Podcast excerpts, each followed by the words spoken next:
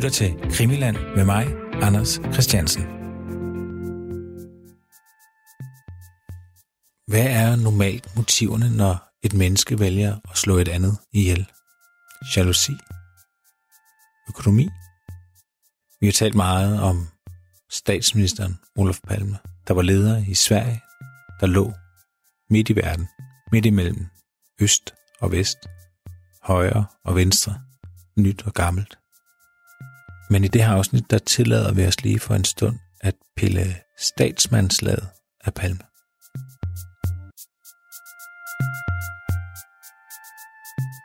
Det er jo storpolitikeren Olof Palme, fordi øh, der er også en anden oplysning i bogen. Bornes, han, øh, han skriver jo også, at han har en oplysning fra en SEPO-ansat, som har overhørt en samtale mellem to andre SEPO-folk, to ledende SEPO-folk, hvor der øh, blev sagt, at Olof Palme blev myrdet som privatperson, ikke som statsminister. Ja. Det lyder som noget, Lars Lykke øh, kunne, kunne, kunne have sagt, det her med at, at, at skille mellem privatperson og statsminister. Men det er, ikke, det, er ikke, det, det er ikke lige det, vi tænker på nu. Altså, at det ikke skulle være storpolitiske grunde, men det skulle være altså af privatpolitiske, eller private grunde, at Palme ja. skulle blive myrdet. Det, det er øh, en oplysning, borgernes videregiver, øh, som han har fået af en, der har været ansat øh, ved CE på i mange år, så har vedkommende henvendt sig til borgernes og, og videregivet den her oplysning her. Og øh, det, det er jo unægteligt interessant. Altså,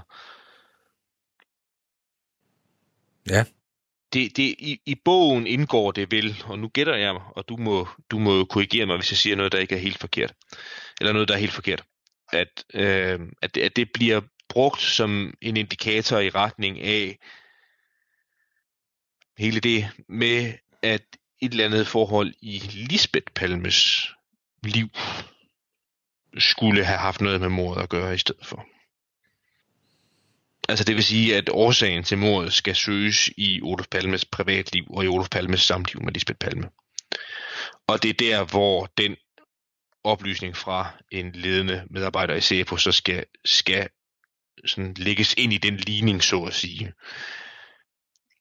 at, at det netop ikke er nogen som helst politiske grunde, der gør, at Palme bliver mødt, men at det er Palmes eget privatliv. Ja. Hvor vi skal søge efter årsagen. Og, og, og et eller andet sted, Anders, så altså, nu har jeg ikke lige en statistik foran mig, men altså, langt de fleste mor bliver jo ikke begået. Eller, det er jo, det er jo sådan noget. Det er jo altså, private. Altså folk, der kender hinanden, er noget med kærlighed, jalousi. Ja, sk- skillinger, kærlighed eller mangel på samme. Er det ikke det sådan... Øh mange øh, af politiets øh, efterforskere, det er de, de bruger som tommelfingerregel, ikke? Og, og det er jo så klart, at når den mand, der så bliver skudt tilfældigvis også, er en stor politisk aktør, så vil det jo fuldstændig øh, tage fokus fra øh, noget, der kunne virke banalt, men måske også det mest sandsynlige, altså skoven for bare træer. At, øh, at man selvfølgelig tror, det er russer og Bofors og SAPO og CIA og Sydafrika og alt muligt. Men måske er det noget meget mere øh, øh, normalt, der er sket. Ja, øh, og, og, og, og det spørgsmål, kan man så sige, det lader borgernes med god grund hænge lidt, men kommer med nogle eksempler på områder, hvor vi ved, at politi efterforskningen ikke har gjort deres arbejde godt nok. Og der refererer han jo nogle af Olof Palmes udenoms ægteskabelige forbindelser, vi i dag ved, han har haft. Øh, der bliver refereret et eksempel, der har med Palmes privatøkonomi at gøre, nemlig, øh, hvis vi nu skal forsøge at gøre det meget kort, så en skattesag, som Olof Palme er indblandet i, der bliver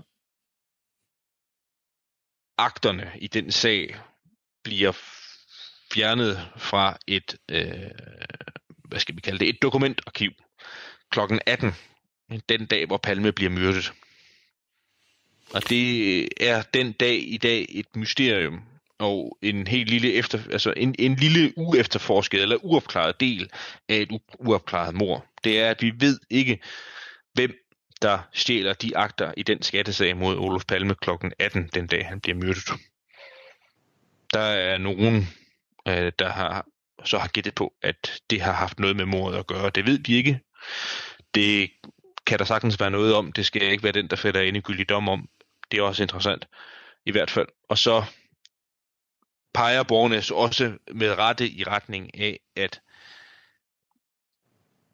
at Palmes privatliv, økonomi og des lige til sydlandet ikke er blevet efterforsket grundigt nok. Og det gør han jo så til dels med rygstød fra den øh, kommission, vi har talt om flere gange, Grænsningskommissionens betænkning, hvor der også står noget tilsvarende i, at, øh, at det springer i øjnene på dem, at, øh, at de ting ikke er blevet efterforsket ordentligt af politiefterforskningen. Vi bliver nødt til lige at, at vende et... Øh, altså, vi bliver nødt til at vende Lisbeth Palme her. Mm-hmm. Fordi hvad er der med hende? Altså, når man læser Bornes bog, jeg synes også, når vi har talt om hende flere gange, der er jo et eller andet. Der er jo et eller andet underligt her. Ja. Det blev total förvirring. här. Är det verkligen Olof Palme som är skjuten? Ja. Det är det. Och han är död? Eller Ja, han är inte dödförklarad, men han är inte dödförklarad men det kan man väl nästan säga.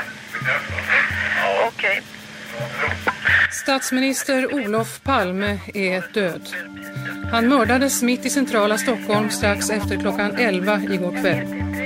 Olof Palme och hans hustru Lisbeth hade lämnat biografen Grand. En man i 35-årsåldern sköt statsministern med två skott i bröstet. Han fördes till Sabbatsbergs sjukhus där han avled strax efter framkomsten. Altså, Lisbeth Palme var, så vidt jeg husker, en 3-4 år yngre end Olof Palme. Og var af sådan pæn, lavadelig svensk herkomst. Kom fra en fin familie, ingen tvivl om det. Og mødtes med Olof Palme første gang, så vidt jeg husker først i 50'erne. Hvor Palme var nogle, år, var, var nogle år ældre, og havde i øvrigt, og det er ikke en helt uinteressant beretning om ham, jo været gift pro forma med en kvinde, før han var gift med, med Lisbeth Palme. Altså Palme-familien havde en bekendt i Tjekoslovakiet, som altså en familie, som, hvor, hvor der var en kvinde, som meget, meget gerne skulle nå at slippe ud af Tjekoslovakiet, før, øh, eller i forbindelse med kommunisternes magtovertagelse sidst i 40'erne. Og der trådte Olof Palme øh, beredvilligt til som hjælper og lod sig gifte pro forma med den pågældende kvinde, for at hun på den måde kunne få udrejsetilladelse fra Tjekoslovakiet og komme til Sverige. Så. Men det var ikke den kvinde, han, der skulle være hans livsledersærske, så de blev skilt igen, og, og Palme fandt der først i 50'erne øh, sin livsledsager i, øh, i Lisbeth Palme. Og Lisbeth Palme var øh, uddannet børnepsykolog, og arbejdede også i mange år som, som sådan. Øh, var måske ikke sådan en, en Jacqueline Kennedy-type, altså hun var ikke sådan klædt i lyserøde spacerdragter, øh, men var sådan en en, en moderne, øh, selvstændig øh, skandinavisk kvinde, der til trods for, at hendes mand var, var ledende politiker og arbejdede rigtig meget, så øh, havde hun sin eget uddannelse og arbejdede også i mange år med, med udsatte børn og udsatte unge som, som øh, med, med sin psykologbaggrund. Og de fik øh, tre sønner, øh, Joachim øh, og øh, Mathias, og hvad søren hedder den sidste? Kan du huske det? Ja, han hedder? Morten. Han hedder Morten lige præcis. Det er selvfølgelig ham, han er i biografen med. Ja, det er de tre sønner, de får, og de øh, Olof og, og Lisbeth øh, lever sådan et, et relativt normalt, så normalt som det nu kan være, men meget normalt øh, sammenlignet med i dag i hvert fald, øh, tilværelse, hvor de bor i en, i en forstad til Stockholm, i sådan et, et, et, et typisk øh, moderne, funktionelt øh, rækkehusmiljø bor de i, øh, og han lever ikke sådan en specielt prangende tilværelse. Olof Palme står i telefonbogen indtil først, først i 70'erne. Altså det vil sige, Gud og hver mand i Sverige kan ringe ind øh, til telefonnøglen og få nummeret, og så ringe hjem og tale med, med, med Sveriges statsminister personligt. Øhm, og Lisbeth Palme var, ved vi i dag, øh, sådan på, på fortrolig, øh, så på sådan fortroligt niveau med, sin, med, med, med Olof Palme, og var i nogle spørgsmål sådan hans fortrolige og hans, hans rådgiver. Og hvis vi så igen skal blive sådan lidt ved præsentationen er han nok også en, der var, og det er måske ikke så atypisk, men, men var en, en tand mere sådan ideologisk ren end, end Olof Palme selv. Hun var ikke en, en pragmatiker, men sådan mere en øh, øh, af øh, sådan ideologisk velfærdsstatslig observans. Altså blandt andet sådan noget i forhold til, til børn og børnehaver og skoler og så videre. Der var hun meget, meget varm tilhænger af, øh, havde jeg snart sagt, al den form for institutionalisering, som man kunne finde på i et, øh, i et moderne skandinavisk samfund. Der var hun tilhænger af det hele, og vi ved også i dag, at, at hun var meget som, som rådgiver, så lagde hun meget vægt på, at, at økonomiske spørgsmål ikke måtte spille nogen rolle, når det galt omsorgen for børn. Nå, men, men, men øh, de, de boede så som sagt i øh, den her forstad til Stockholm indtil først i 80'erne, hvor de øh, så fik, fik, fik tilbudt at, at flytte ind i en lejlighed, der tidligere havde, hør, havde tilhørt sådan øh, nogle andre prominente øh, medlemmer af sådan det den socialdemokratiske øh, svenske stats øh, øh, hvad skal vi kalde dem, intelligensia, nemlig ægteparet Gunnar og Alva Myrdal, som også jo var, var meget kendte. De flyttede ud af deres lejlighed i Gamla Staren, og den overtog øh, Olef og Lisbeth Palme, og på det tidspunkt så havde de kun, kun én søn, der boede hjemme, så det kunne sagtens lade sig gøre. Og så kommer mordet selvfølgelig ind i billedet, og det, det bliver i høj grad det, der kommer til at, at definere Lisbeth Palmes tilværelse efterfølgende. Altså rigsenken kaldte man hende sådan vel overvejende spottende i den svenske offentlighed mange år efterfølgende, fordi det, det var det, det sådan primært drejede sig om for hende. Det var hendes relation i forhold til mordet. Men, men hun fortsatte med sådan at være aktiv også ved offentlige øh, arrangementer. Hun havde en ret fremtrædende øh, position i, øh, i inden for FN-arbejde. UNICEF, den her øh, FN's børneorganisation, var hun meget, meget aktiv i, både den svenske, men også den internationale øh, udgave af det. Og blev så faktisk ganske gammel og døde for i år 2018, hvor hun må være en, da hun døde, må hun være en 87 år eller et eller andet. Mm. Og er her jo så øh, desværre ikke mere. Nej. Nej. Så det var sådan en kort redegørelse, relativt kort redegørelse i hvert fald, af Lisbeth Palmes liv. Ja. Baggrund. Og grund til, at hun er, er, er interessant, fordi vi har ikke dækket hende særlig øh, grundigt, selvom hun selvfølgelig er den, der har været allernærmest på Palme. Det er jo, altså vi har snakket om før, at hun jo har været meget lidt samarbejdsvillig i forhold til opklaringsarbejdet. Altså, hun har aldrig været tilbage og lavet en rekonstruktion på gerningsstedet. Hun øh, nægtede, at, øh, at, øh, at afhørende kunne optage øh, samtalerne med hende. Så, de, mm. så afhøringerne er meget dårligt dokumenteret, hvad hun rent faktisk øh, siger. Øh, og der har været, været andre øh, tilfælde, også noget med, at, at Morten Palme skulle, altså sønnen skulle være til stede, øh, hvilket normalt man ikke vil have, når man afhører folk. Altså, øh, hun, hun har virkelig ikke samarbejdet. Og så skriver øh, borgerne så også i, i, i sin øh, nye bog, øh, i min øh, udgave, der er side 230, øh, der øh, nægter hun, at hendes skudsår bliver undersøgt, når hun ankommer til hospitalet. Ja. Og hun nægter at blive afhørt af politiet. Det øh, hun vil tale, er, er korrekt, at det skulle hun så have nægtet på det tidspunkt, men hun er jo så blevet afhørt ved... Men, men hun siger, hun vil tale med Sabo. Ja. Det, ja, jeg noterede mig også øh, Bornes påstand i bogen. Jeg har ikke nogen grund til at tvivle på den, men, men jeg, har ikke, jeg har ikke set nogen øh, sådan dokumentation af, at det skulle forholde sig sådan. At, at, det, var, altså, at det var Sebo, hun ville tale med første omgang. Så. Men det skriver Bornes. Og når vi så samtidig ved, at, øh, at mange af de ting, hun har berettet øh, om, øh, om mordet, øh, jo bliver modsagt af en del andre vidner. Øh, der er en del vidner, der siger, at, at eksempelvis, at Lisbeth Palme går lidt foran øh, Olof Palme. Det her med, at der skulle på en eller anden måde have været en eller anden kontakt mellem morderen og parret. Øhm, ja, altså der, er- der er mange ting, der gør, at man lige pludselig begynder at tænke, hvad, hvad, hvad er det egentlig, der foregår her? Med Ja. Lisbeth Palme. Altså lyver hun?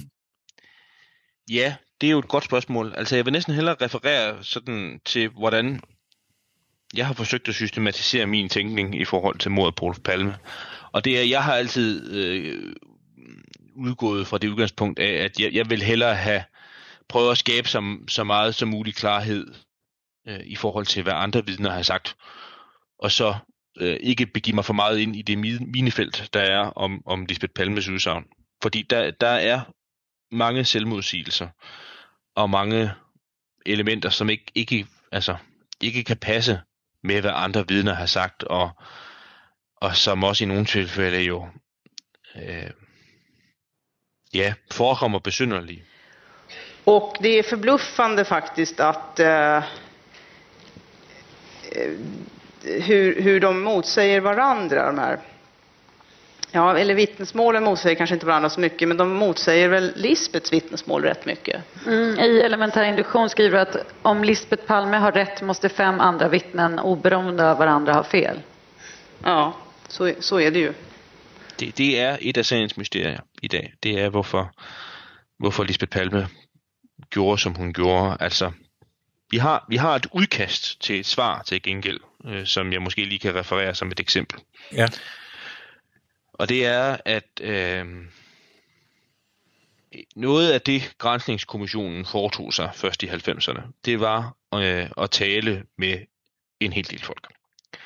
Og en af de personer, man blandt andet andre talte med, det var øh, Solvej Riberdal, som var tilknyttet øh, efterforskningen af mordet på Olof Palme fra 1986 til omkring år 2000. Men på anklagersiden, altså det vil sige som repræsentant for anklagemyndigheden, dem, der skulle forsøge at omsætte efterfor, altså politiefterforskningens resultater til en eller anden form for sag mod nogen. Og Solvej Riberdal var sådan en slags forbindelsesofficer mellem politiefterforskningen og Lisbeth Palme. Altså, i forhold til nogle af de ting, du har været inde på nu her, hvor Lisbeth Palme stillede sine egne krav og sine egne betingelser, så betingede hun så også, at hun ikke ville tale med hvem som helst. Men en af dem, hun gerne ville tale med, det var Solveig Riberdal. Og den her kommission stillede nogle spørgsmål om Lisbeth Palmes forhold til efterforskningen, og hvordan Solveig Riberdal havde håndteret dem. Og på et tidspunkt i de samtaler, så sagde Solveig Riberdal, øh, at, at hun ikke var i tvivl om, at Lisbeth Palme satte sin personlige integritet højere end mordet, end at mordet blev opklaret, altså så at sige. Det vil sige, at hvis hun skulle vælge imellem at få de krav, hun selv øh, stillede opfyldte, eller hvor alternativet så kunne være, at, øh, at mordet skulle blive opklaret, så vil hun altid vælge sin egne personlige integritetskrav. Altså det vil sige, at vi har et, et vidne, har jeg snart sagt, der, ud, der udbygger, eller ikke udbygger, underbygger øh, det her bagtæppe for det, vi taler om, at, at der er noget med Lisbeth Palme, og der er noget med Lisbeth Palme personligt i forhold til mordet, som giver anledning til at forundre. Ja, for det er da mærkværdigt, det du siger. Det er da vanvittigt mærkværdigt, fordi at sådan helt udefrastående vil man da tænke, at Lisbeth Palme om nogen vil have interesse i, at politiet kan opklare det her mor. Altså, hvem har skudt hendes mand? Og der har vi så Solveig Riberdals udsagn, at, at øh, hun prioriterede sin egen integritet højere. Hvad Det betyder vil det? sige, hun... Jamen, integritet, det betyder vel noget i retning af mulighed for at handle frit i overensstemmelse med ens principper, mulighed for at få ens privatliv respekteret. Altså nogle af de betydningsnuancer, der er ved begrebet integritet. Og det satte hun højere. Altså det vil sige, jeg tror, det handler mest om i bund og grund, at hvis hun blev stillet over for en kompromissituation, så vil hun i langt, langt de fleste tilfælde ikke vælge kompromiset, men vælge sine egne principper. Men hvem, hvem, har, hvem har på forhånd et princip om, at hvis man øh, mister sin ægtemand i, i altså, øh, altså hvis man har et princip om, at ens man bliver dræbt, så vil jeg efterfølgende ikke lade mig optage, når politiet afhører mig. Det er jo ikke ja. et princip, man har, har fra, man har dannet sig på noget tidspunkt inden. Nej. Mm, altså, jeg har, jeg har kun nogle psykologiske gæt, som jeg gerne vil dele med dig og lytterne, ja. hvorfor, det, hvorfor det er sådan. Altså, for det første, så var Lisbeth Palme ikke uden sådan selvbevidsthed. Hun kom fra en, øh, en pæn, adelig familie, og Det tror jeg også spillede en rolle i forhold til, hvordan hun opførte sig. Altså, hun var helt ind til maven af sine ben en, en, en individualist. Altså et principfast menneske, der ikke bøjet af i nogle tilfælde. Det er det ene brud, jeg selv har. Det, det er det er nogle sådan nogle personlighedstræk, som, som, som har snart sagt, ligger til hende som menneske. Noget andet er, og det er måske lidt mere kontroversielt, men jeg vil godt sige det alligevel, det er, at nogle af de områder ved, ved den her udbredte socialdemokratiske svenske stat, som, som er hele det historiske bagtæppe for det, vi taler om. Vi skal huske på, at det her det er mange år siden, og i en, en forestillingsverden, der, sådan hele, der er hele tiden et spændingsfelt imellem, at det er en nær fortid, det vil sige en, en, en fortid, vi kan forstå, men også noget, der er længe siden. Lisbeth og Olof bryter med sin bakgrund og flyttar till Vällingby, den modernaste förorten i Sverige. Till invigningen av Vällingby centrum kommer 100 000 människor. Här finns framtiden, moderniteten Men nogle af de bastioner, som vi ved, at det her svenske socialdemokrati havde relativt svært ved at indtage, det var dels politikorpset som sådan, men også dele af den svenske retsstat. Altså det vil sige, der kan ligge en eller anden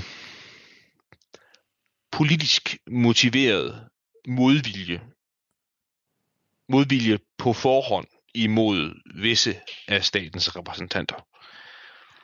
Og nu kommer pointen.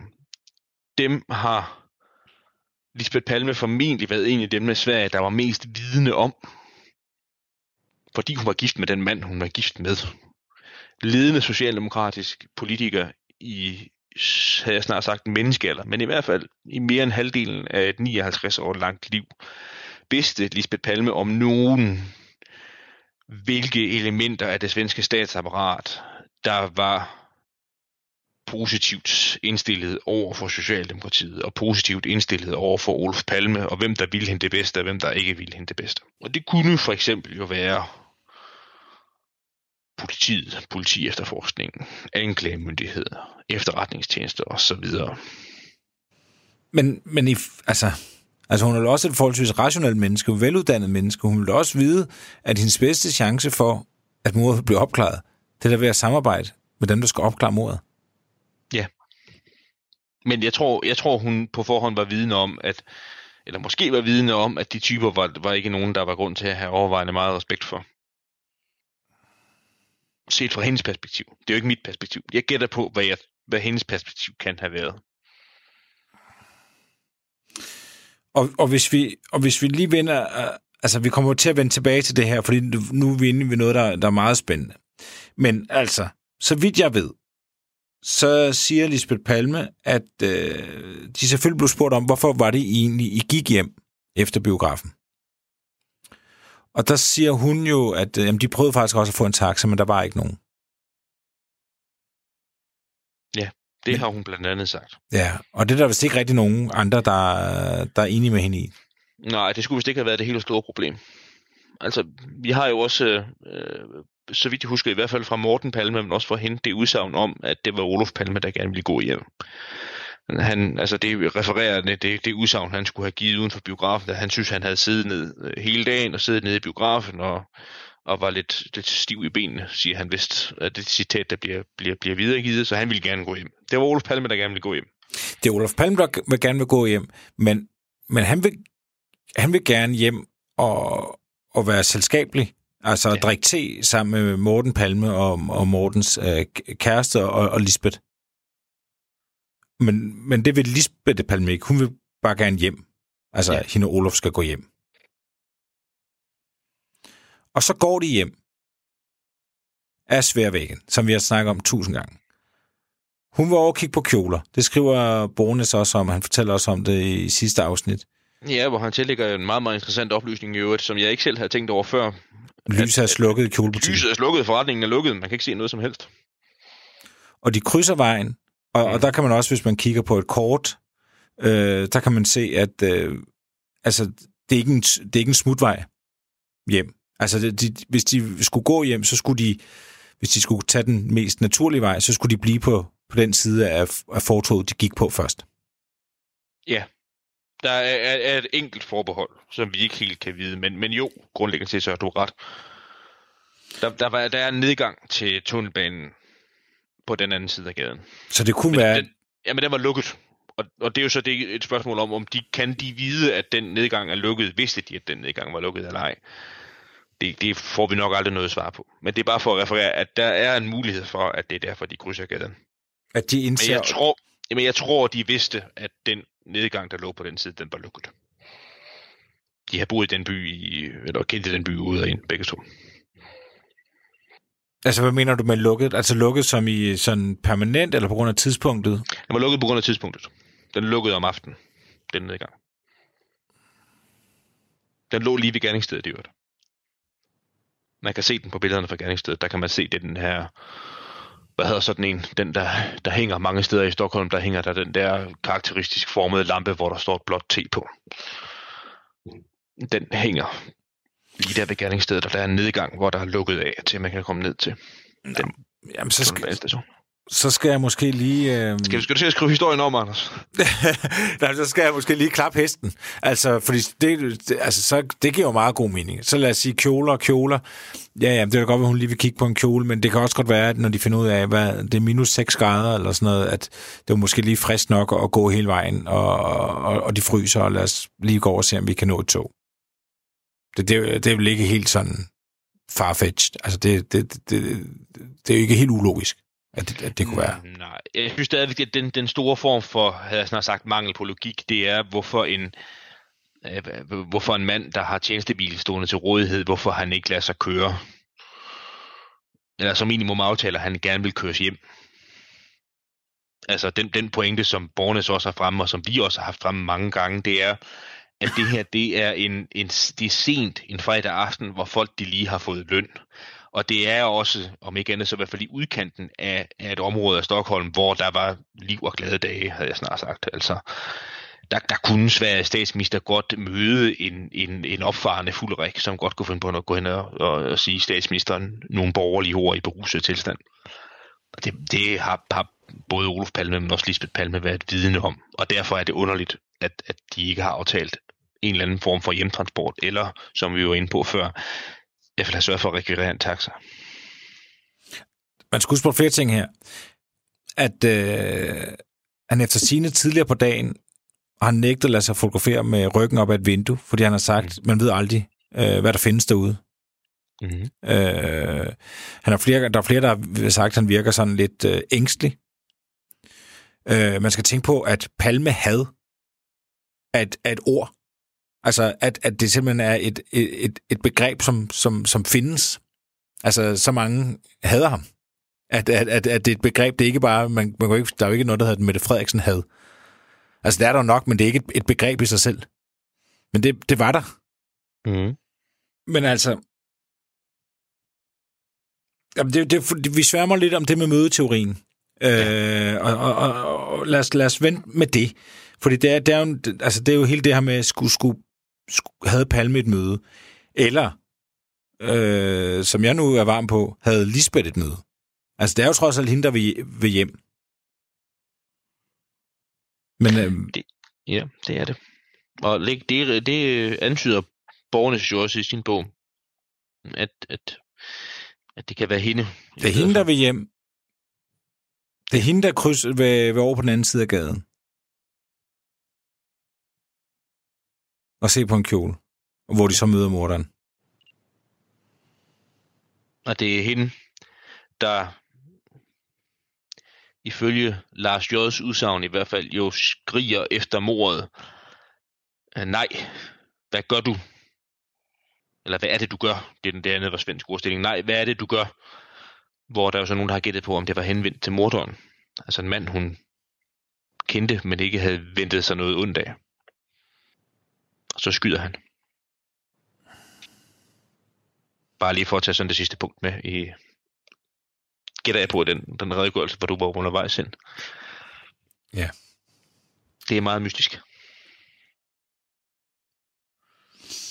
Ebbe Carlson, ikke? Mm. Men han, øh, han blev jo bedt om af Hans Holmer. Øh, Hans Holmer spørger, øh, jeg blev, jeg, Hans Holmer, den første efterforskningsleder, øh, siger, jeg, jeg, jeg, blev, jeg blev bedt om at kigge nærmere på Olofs øh, privatliv. Øh, kan du ikke gøre det for mig? Eller kan du ikke sådan fortælle mig lidt om, hvordan, hvordan var Olof Palmes privatliv?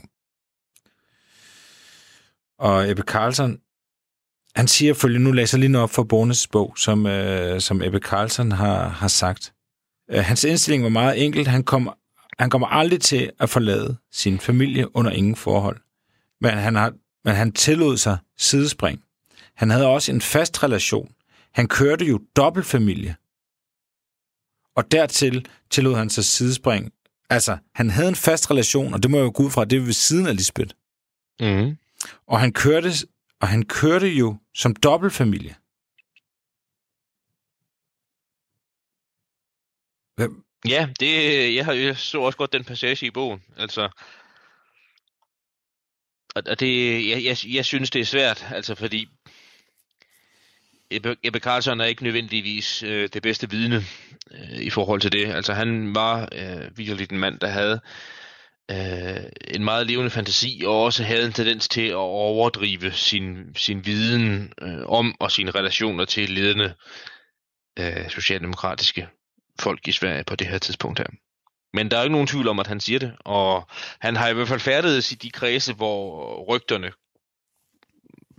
hvor vigtigt så er sande eller ej, men i hvert fald hvor rygterne, den slags rygter, øh, øh, var til stede.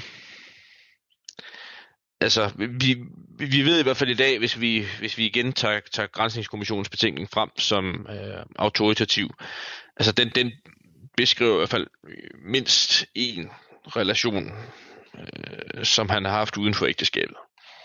Med øh, i øvrigt en, der var ansat, så vidt de husker, i statsministeriet. Sådan en, hvad skal vi kalde hende, sekretær, eller noget i den du. Mm. Altså, det er for at vende tilbage til det før, ikke? At man kan jo nemt blive forblændet af Bofors og Sæbo, apartheid, Moskva, CIA, hvad vi ellers har derude. Men altså, jeg siger ikke noget, men jeg siger, det kan da godt... jo, jeg siger noget. Det kan da godt blive for meget lige pludselig for en, for en kone. Eller for en af de her... Øh, det kan være, de er gift. Nogle af dem, han øh, fjoller rundt med. Altså, Ja. altså det, det, det, der, det, der, det der værd at undersøge. Ja, og det er jo også det, der i hvert fald er bagtæppet for det hele. Det er, så vidt vides, så er det aldrig blevet efterforsket så grundigt, at der, der, der kunne have været et motiv der. Altså, jeg, jeg, tør, jeg tør godt at være relativt konsekvent i min formulering og sige, jeg, jeg tror ikke på det der, vi skal lede efter motivet. Jamen, hvorfor ikke? Hvis det, hvis det, hvis det, er, hvis det er sådan... Altså, hvis, hvis det hører ind under sådan det mest øh, forekommende drabsmotiver, hvorfor skulle det så ikke også kunne øh, overgå Olof Palme? Bare fordi han er statsminister. Jeg tror, at hvis der skulle have været nogen i den kreds, der skulle have ønsket en eller anden form for kompensation for overlast, de øh, led som følge af Olof Palmes privatliv, så tror jeg, de ville have valgt penge i stedet for. Men nu gætter vi bare på motiver, men det vil jeg gætte på i stedet for. Jo, Jeg tror ikke på, at man vil have, have, have slået Olof Palme ihjel. Med den risiko, det trods alt også indebar, nemlig at blive fanget og blive idømt livsvarigt fængsel. Nej. Men omvendt, for eksempel øh, Sæpo, som jo også er inde i billedet, ikke? Øh, der var mange Sæbo-folk. Øh, det var sådan noget med Olof Palme. Han jo startede jo nærmest med at fyre Sæbo-chef, da han blev tilbage i 1970. Så synes jeg også, Bornes øh, skriver, han har været på kant med Sæbo sådan i, i, i, i lang tid. Og der var mange... Mest, mest, mest i sin første statsministerperiode fra 1969 til 76. Men ja. Og der var mange Sæbo-folk, øh, der, der jo på en eller anden måde øh, jo mistænkte ham for at være lidt for sovjetvenlig, øh, og også nogen, der mente, at de havde jo øh, beviser i den retning. Og der, der vil jeg jo så sige, der, i stedet for at Sæbo slår ham ihjel, så skulle de jo måske bare have lækket nogle af de oplysninger, de ville kunne have fået ved aflytning og sådan noget til nogle aviser, og så dræbt ham politisk. Ja. Altså, det, det ville da være, det ville da være nemmere. Ja, jeg tror, vi skal... Jeg tror, vi skal lede efter nogle mere, mere havde jeg snart sagt, stålsatte typer. Nogle få, der havde et... Øh, ikke bare et politisk modsat, modsætningsforhold, sådan i al almindelighed, men et hadmotiv. Hmm. I stedet for. Altså, jeg tror at generelt, den distinktion er vigtig. Nu, vi sidder og spekulerer frit nu her, men, men den distinktion imellem at have sådan, øh, ikke både, både almindelige, men også alvorlige politiske modsætningsforhold, og så have et decideret had. Et regulært had. Til Olof Palme. Jeg har en sidste ting, Anders. Ja. Olof Palme, øh, om han førte, en, han førte en eller anden form for dagbog? Eller sådan en notesbog, eller sådan... Ved, ved du noget om den? Ja, det gør jeg.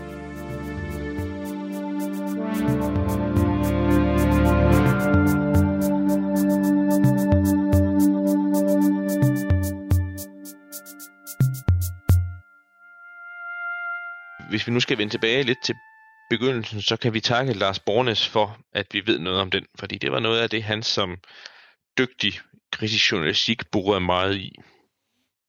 Det er, at vi ved, at Olof Palme, i hvert fald i tidspunktet øh, omkring mordet, førte sådan en lommebog eller en dagbog over, hvad han foretog sig.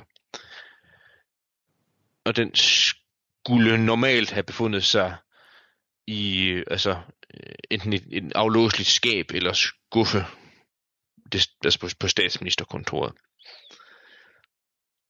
Og den skulle aldrig nogensinde være kommet til efterforskningsledelsens kendskab. Altså det vil sige, de har ikke fået mulighed for at kigge i den. Den er blevet udleveret øh, fra kontoret til familien, og ikke blevet overdraget til efterforskningen. Det ved vi, det er det, jeg sidder og refererer nu, det er sådan koncentratet af en samtale mellem Lars Bornes og den øh, anklager, vi talte om før, repræsentant for anklagersiden, Anders Helin. En samtale mellem dem. Man kan se uh, det interview på YouTube. Hvis man, jeg tror, hvis man bare skriver uh, Anders Helin og, og dagbog, eller Olof Palme og dagbog, eller Lars Borgnes og dagbog og sådan noget, så, så kommer det frem. Og det er endnu en gang øh, et eksempel på Lars Borgnes, der får en, en, en højtstående efterforsker til at ligne en meget, meget flov skoleelev. Øh, det, er jo, det er jo nærmest øh, Lars Borgnes øh, spidskompetence. Men det, du siger, det er, at den lå aflåst i statsministeriet efter mordet, er den så blevet udleveret til familien. Ja. Og familien har aldrig videregivet den til efterforskning. Nej, det har de ikke. Og, og familien, det er altså, øh, må vi gætte på, altså Lisbeth Palme, eller øh, eventuelt Morten Palme, eller hvem, en af sønnerne. Morten ja. Palme nok, ikke? Men altså, det er da helt vildt. Det må man sige. Det øh, er et, et mysterie i mysteriet, hvad der kan have stået i den, og hvorfor den bliver tilbageholdt. Der gættes naturligvis på, at, at for eksempel kan der have stået noget om et eventuelt aftalt møde på moraften. Men øh, hvorfor skulle det i første række hemmelighold, hemmeligholdes for politiefterforskningen, i anden række hemmeligheds, altså hemmeligholdes for, for offentligheden? Lars Bornes er jo inde på i, i sin bog, øh, fordi han kommer jo med alle de her ting, øh, man kan kritisere Lisbeth Palme for, og som vi også har været inde på her. Blandt andet det her. Øh, altså, hvad, hvad er det, der gør, at man sætter indholdet i en dagbog højere end opklaring af et, et familiemedlems øh, mor? Øh, men han siger jo så også, og det, det må vi så også videregive, han siger jo, at man skal ikke bebrejde Lisbeth Palme noget. Han spekulerer i, Bornes, at hun er blevet sat over for et, han kalder det et umuligt valg. At hun øhm, altså har haft nogle grunde til ikke at fortælle, hvad hun ved. Øh, fuldt ud. Mm-hmm. Og han har øh, tre grunde. Det kan være, han ved ikke hvorfor, men han, han spekulerer, ligesom vi også sidder og gør. Han siger et, det kan være noget, altså det kan være frygt. Altså det kan selvfølgelig være frygt for, for hun selv, så bliver den næste, eller hendes børns liv er, er i fare, at hun kan regne ud, at, at morderen er, er en, der vil kunne gøre det igen. Eventuelt fordi det er en, der tilhører en meget magtfuld øh, organisation. Det kan også være frygt for en politisk skandal. Det kunne, har vi jo snakket om. Det kunne jo være, lad os bare sige, at, at Olof Palme skulle mødes med en eller anden russisk kontakt, sovjetisk kontakt, og lave en lidt uh, landsforræderi, eller hvad fanden det kunne være, ikke? Og så kunne det så også være den tredje, øh, og det har vi også været inde på, altså, at det kunne være noget øh, altså privat. Og det kunne jo så være, der kan vi så gætte igen, men det kunne jo være noget med elskerinder, eller, eller hvad det nu kunne være, ikke? Jo. Hvad, hvad siger du til, til Bornes' resonemang her? Jo, men det er absolut, øh, absolut kvalificeret bud på, hvorfor, øh, hvorfor hun vælger øh, at agere sådan, som hun gør. Øh, altså som sagt, at hun, det, det, jeg synes, det aspekt, vi skal have med i hvert fald hele tiden, det er, at hun var jo vidende og ikke uvidende. Hun kendte formentlig nok bedre end nogen anden, sådan hvordan den svenske stat og den svenske stats myndigheder fungerede. Så hun har i hvert fald, de valg, hun har truffet, har været oplyste. Hvis vi skal formulere det sådan det slagord, men, det, men altså hun, hun, hun, vi må gå ud fra, at hun vidste, hvad hun gør, hvad hun, hvad hun gjorde, selv når hun foretog sig nogle ting, der øh, i vores øjne virker besyndelige. Men det er jo fordi, jeg har jo gået de sidste dage, efter jeg læste bogen, så jeg, sidder, så jeg har gået og tænkt, altså, er hun med delagtig i mor?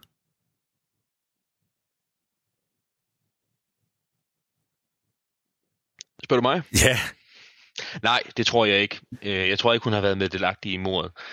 Øh, jeg tror mere på, at hun har haft en eller anden form for viden om et eller andet ved Olof Palmes liv og årsagerne til hans død, der gjorde, at hun efterfølgende gjorde, som hun gjorde. Jeg tror, hun har været... Hun har ønsket at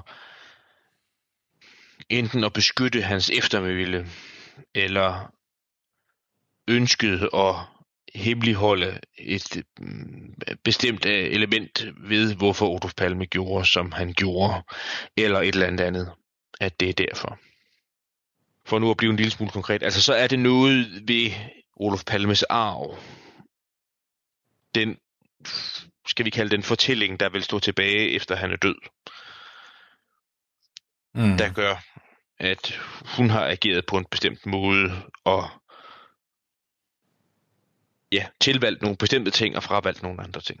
Det tror jeg mere på.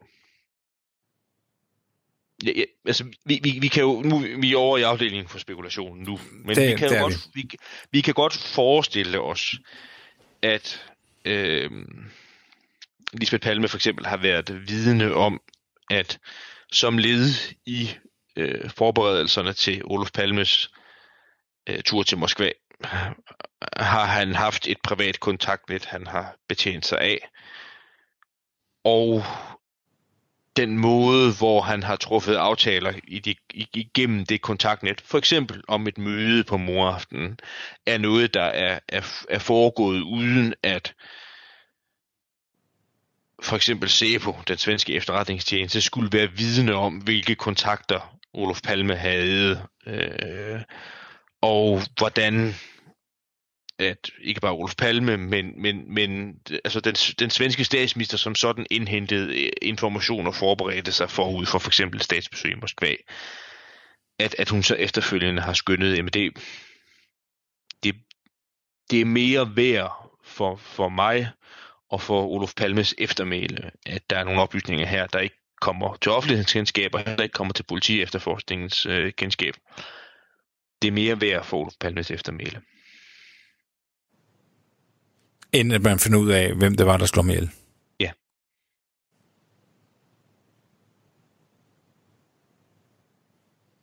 Altså, så vidt jeg husker, øh, så bliver hun jo på et tidspunkt der, hvor at øh, Christa Pettersson stod noget i limbo, sådan som det bedste, bedste bud på gerningsmanden. Jeg kan faktisk ikke huske, om det er i den periode, mellem han bliver dømt ved første instans og frikendt ved anden instans, der skal hun have sagt noget i retning af, at der var nogen, der sagde til hende, at er du ikke glad for, at det ser ud til, at det her mor langt om længe bliver opklaret? Skal hun have sagt på sin egen sådan uudgrundelige måde, det her mor bliver aldrig opklaret for mig. Jamen, for Hvorfor er der ingen i den her sag, der kan tale? Hvorfor skal det altid være så kryptisk? Der er så mange, der taler i koder, ja. Det er rigtigt. Dette, prøv lige at sige det igen. Det, dette mor bliver aldrig opklaret for mig. Ja, det bliver aldrig opklaret for mig, tror jeg, hun siger.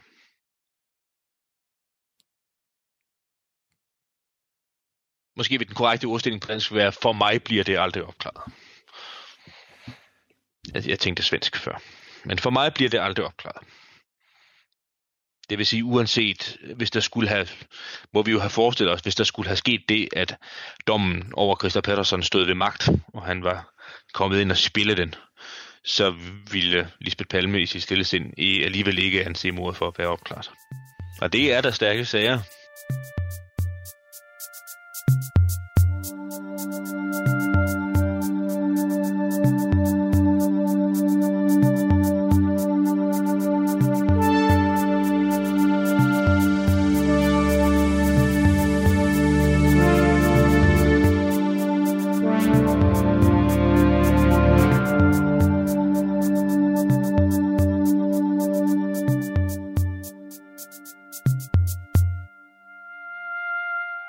Du har tidligere talt om, at, at en eventuel medsamsvoren står op for enden af trappen, efter at morderen løber ned tunnelgarderen op ad trappen, og så er der en, øh, kan, der, kan der eventuelt ske en udveksling op for enden af trappen. Ja. Men Bornes, han siger noget andet. Han siger jo, at øh, ham, Lars J., det er ham, der står inde i tunnelgarderen. Øh, og ser morderen komme løbende imod ham, og han sådan gemmer sig lidt. Du mener, han skal have lavet en eller anden amerikansk fodboldtakning eller en rugbytakning på morderen. Det gør han ikke. Øh, og morderen løber sådan forbi og op ad trappen. Men Bornes, han mener jo nu, at den mand, som Lars J. ser, ikke er morderen. Ja, han, han, han mener, havde jeg snart sagt, vist nok, at, øh, at morderen muligvis er løbet ind af tunnelgatteren, og så ned af, til venstre af en gade, der hedder Lundmarkergatteren, og forsvundet derned. Og så er det en anden mand, der flygter ind af tunnelgatan og op ad trapperne og forsvinder. Jamen, er der nogen rimelighed i det? Altså, hvordan kan han efter hvad? 35 år komme på banen med det? Ja. Så det er der nok flere grunde til. Altså jeg vil sige, hvis man skulle være så heldig øh, og har været op og besøge gerningsstedet, og gået rundt og kigget lidt øh, i gaden omkring gerningsstedet, så kan jeg selv huske, da jeg gjorde det første gang, så øh, et af de spørgsmål, jeg stillede mig selv, det er, hvorfor morderen netop ikke flygter ned af Lundmarkergatan, altså det vil sige flygter ind af tunnelgatan, og så umiddelbart drejer til venstre og forsvinder ud af mange vidners synsfelt. Hvorfor gør morderen ikke det? Fordi det har været instinktivt rigtigt at gøre det. Hvorfor fortsætter morderen lige ud og op ad trapperne? Og jeg tror, det er jo de samme overvejelser, Bornes har været inde på i forbindelse med bogen. Det er dels at undersøge gerningsstedsvidnerne, men også prøve at tænke lidt mere fordomsfrit over morderens flugtvej. Og der er det så, at han er kommet frem til det bud med, at måske gør morderen rent faktisk det, og så er der en anden mand, der flygter op ad tunnelgasteren og op ad trapperne og væk ned ad David Bergers gata. Det, det er at eksperimentere med, havde jeg snart sagt, vores allesammens, allesammens hjerner og udlægge sådan et forløb som værende muligt. Jamen, altså, du, du har jo om nogen øh, altså, fokuseret på, på, på alt det her med, med, med, med vidner og ruter og tidspunkter og, og, og sådan nogle ting. Altså, giver det mening i dit hoved, det borgerne skriver? Altså, det, hvis vi skal begynde med det, der giver mening, så giver det mening, og det har vi også været inde på i, i nogle af de nylige afsnit, giver det mening at overveje, om den mand, som Lars J. står og jagter, er den samme mand, som Yvonne N., altså det, det vidne, der kommer gående op af David Bakkers om det er samme mand, de ser. Og det giver mening at overveje det, fordi der sådan rent fysisk, havde jeg snart sagt, er et hul i begivenhedskæden. Altså, der er en, der kan forsvinde ud af et synsfelt. Men jeg har svært ved at se, hvordan Lars J. skulle kunne, havde jeg snart sagt, misse, at han, han står jo, han står øh, der, hvor Lundmarkergatan og Tunnelgatan stort set støder sammen, står han i et kryds og står og overvejer, hvad han skal gøre, og så, så sker mordet lige pludselig øh, nede på sværvæggen, og han ser det jo ske og trækker så sådan i skjul ved de her arbejderbarakker her. Og ser så morderen komme løbende. Jeg har svært ved at se, hvordan han skulle kunne overse, at den mand, der affører skuddene, er en mand, og den mand, der kommer løbende, så skulle være en anden mand. Og, og hvis det er tilfældet, hvis, hvis, hvis det ikke er morderen, der flygter op ad tunnelgatan og op ad trapperne, hvem er det så?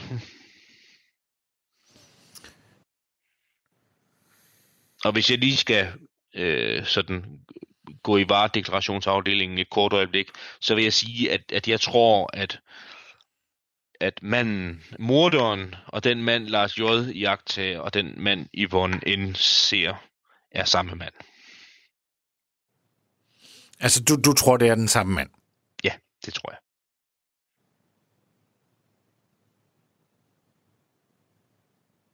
Men der, jeg medgiver gerne, at der er nogle uafklarede elementer ved det, og der er også nogle noget i forhold til tidsrammen, vi skal have til at gå op.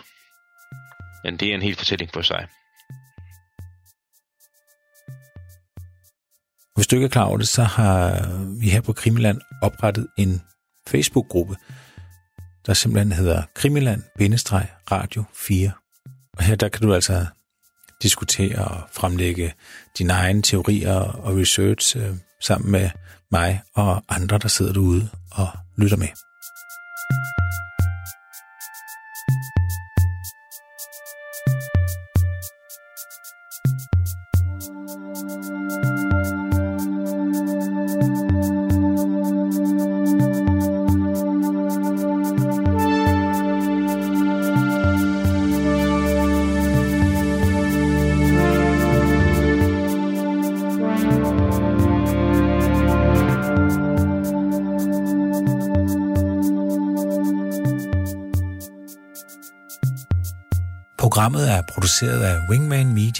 For Radio 4.